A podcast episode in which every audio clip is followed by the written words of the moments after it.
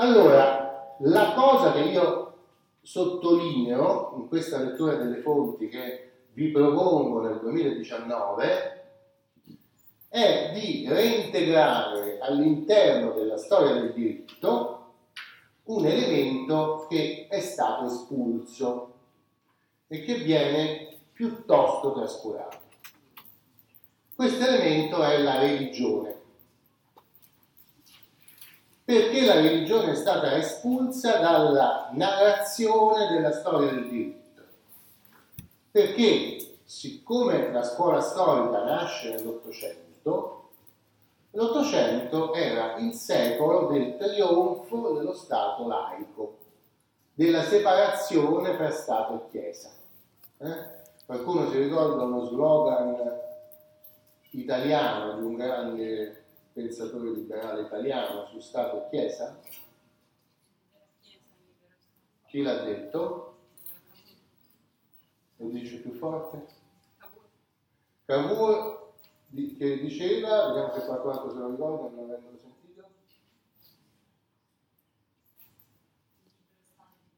Al contrario. Cioè la Chiesa deve essere libera, ma si deve trovare all'interno dello Stato, quindi deve essere regolata dalle norme dello Stato, che a sua volta deve essere libero dagli influssi della Chiesa. No? Oggi sapete che la cosa questo problema che Cavour evocava con, questo, con questa soluzione, che sembra abbastanza semplice, in realtà non finisce mai, perché eh, anche in questi ultimi anni, in questi ultimi mesi, in questi ultimi giorni, eh, il legislatore italiano si trova di fronte a dei dubbi, cioè se si possa legiferare, eh, per esempio, consentendo l'interruzione della vita eh, in esecuzione della volontà di qualcuno che considera di avere una malattia troppo grave per essere tollerate, e invece però la Chiesa che dice no, perché la, non, il soggetto non ha la disponibilità della propria vita perché è Dio che decide quando eh, mettere fine alla vita di qualcuno. No? In questo caso, siccome il Parlamento esita, la Corte Costituzionale ha rilevato che il Parlamento ha esitato troppo regolare questo problema, eh, è evidente che esita perché molti parlamentari non si sentono liberi dall'influsso della dottrina della Chiesa perché essendo credenti non vogliono andare contro quello che dice la Chiesa. Dunque il problema che evocava Paolo è un problema che esiste anche oggi, perché la Chiesa vorrebbe in qualche caso essere più libera dallo Stato di quanto è, eh, non vorrebbe pagare altre tasse per esempio, e, e, e, lo Stato qualche volta dovrebbe essere più libero dall'influsso della Chiesa per poter prendere le decisioni, però problema quasi inevitabile, no? non solo in Italia, in Italia più che altrove, ma comunque in tanti paesi. Ecco, però quando si scrive la storia del diritto nell'Ottocento, è evidente che il primo problema è quello di eh, raccontare una storia di un diritto laico e di separare il diritto della Chiesa, del diritto canonico, dal diritto laico.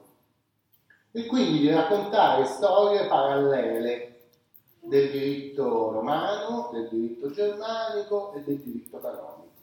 Tanto che nell'Ottocento si fonda la più importante rivista di storia del diritto, che è una rivista tedesca, che alla fine del secolo si divide in tre sezioni.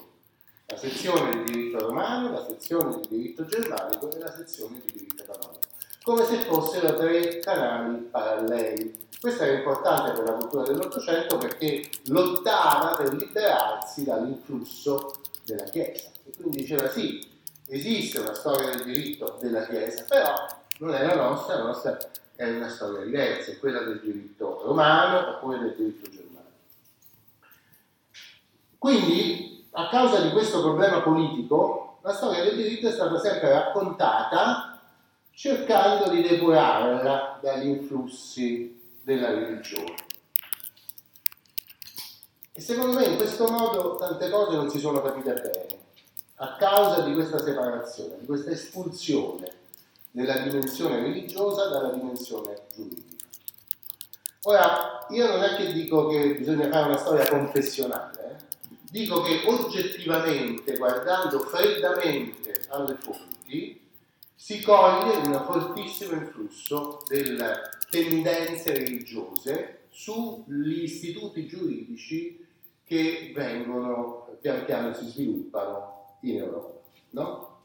E per questo credo che iniziando a svolgere la storia del diritto in Occidente, bisogna proprio partire da questo momento in cui l'impero romano si apre alla religione cristiana, perché questo momento eh, determina delle trasformazioni fondamentali di come la mentalità eh, romana guarda a certi istituti del diritto fondamentali, ma guarda anche, per esempio, ai testi influenzata dall'idea di testo normativo che era l'idea di una religione nuova che si basava per l'appunto su alcuni testi, che sono i testi biblici. No?